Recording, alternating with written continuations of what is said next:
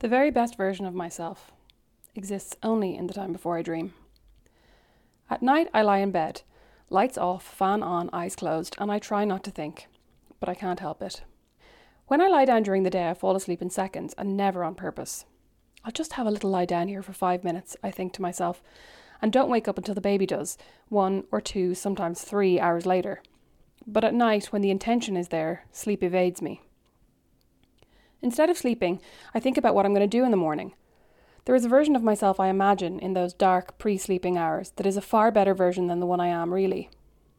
I tell myself I'll get up at 7:30 a.m.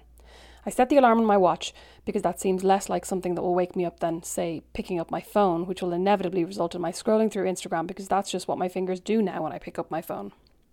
I look at my to do list in the morning and sometimes past me, an arsehole, honestly, will have written things like, call the dentist, and I put it off until 4.55 pm, but then I decide I'd better call, and my phone's right there, so I pick it up and I wait for it to recognise my face, and sometimes I'm offended, like, come on, I look terrible today, not like myself at all. And before I know it, I'm knee deep in influencers, two seconds away from clicking buy on something I absolutely do not need. Yesterday, it was an intimate shaver by BushBalm, a brand I only know about because I follow a waxing professional who swears by it. The day before, a Victoria's Secret swimsuit that was reduced to practically nothing, but fine, I bought three. Anyway, I decide I'm going to be an early riser tomorrow, something I haven't been for almost three years now, but tomorrow will be the day, and I set the alarm. I decide that I'll wake up at 7.30am and put on cycling shorts and a loose t-shirt because that feels like an acceptable outfit. I mean, kind of. But more importantly, I'm wearing the shorts for a purpose, and that purpose is to do a Peloton ride when Atlas goes down for his afternoon nap. I decide that I'll wake up at 7.30am and put on cycling shorts and make breakfast for us both. Porridge, because I'm virtuous in the dark. And then we'll go to the downtown library, a place we have never, ever been.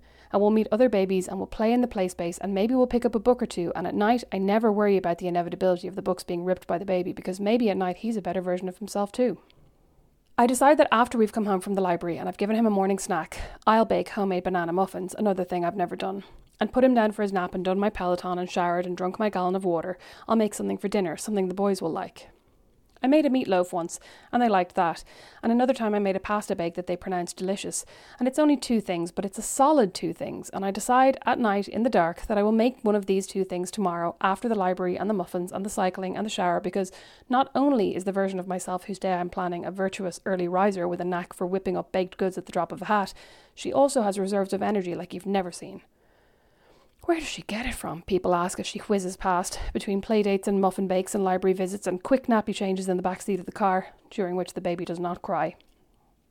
Today is one of those days after one of those nights when my alarm goes off and, instead of jumping up out of bed and pouring myself a cup of coffee and enjoying it in the back garden, probably the kind of thing nighttime me imagines daytime me would enjoy, I think to myself, what the hell did I set that alarm for?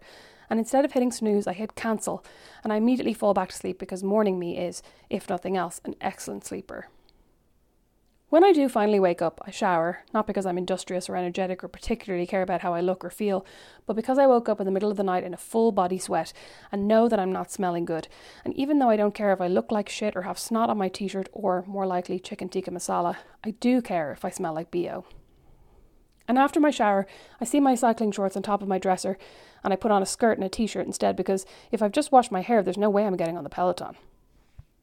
I make waffles for breakfast because we've already mixed up the flour and the sugar and the baking powder and the baking soda, and all I have to do is add an egg and some milk, and then pour them in the waffle maker. And I eat them with bacon and raspberries and Atlas eats grapes mostly. And I decide I'm not going to the library because it's too hot outside and the car seat isn't properly fixed into the car, and I'll get into a total sweat trying to click it in and tighten the belt. And anyway, my parents are coming to visit tomorrow, and wouldn't they like to see the library? Possibly not. But there's an air quality warning, and Atlas is fractious and not content to sit playing with his Cory Cory Carson toys and repeating the words up and down like the speech therapist told me to, so we do end up going to the library. I sit in the toddler play area for an hour as Atlas runs back and forth from the kitchenette to the veterinary services to the beehive shouting, Ah! Ah! When he starts to pummel the ground, wailing because I've made him give another little girl a turn at the ball drop, I decide it's time to go home, but he has other ideas and he runs away from me down the long hallway towards the main library. And I say, I'm going to get you. And he laughs uproariously. And people look at us and smile, and I think, they don't know that I failed it today. And because I've already failed it today, and there's no point trying to do anything virtuous now, I get us McDonald's on the way home, and Atlas and I eat it at the kitchen table, and I tell him that fries are actually chips, and he stuffs a piece of chicken nugget in his mouth with a piece of grape, and I think that's probably quite nice actually. When I put him down for his nap, he doesn't want to nurse. He's full of McDonald's, I guess. So we read The Tale of Peter Rabbit, and I kiss all of his teddies one by one, and then he does the same, and then I tell him, lie down, and he does. And I'm shocked, but I try not to let on and cover him up with the weighted blanket he suddenly adores and sneak out of the room. And instead of going on the Peloton while he naps, I edit a podcast episode and eat the caramel sundae I'd snuck into the freezer when he wasn't looking, and I think, I'll be more virtuous tomorrow.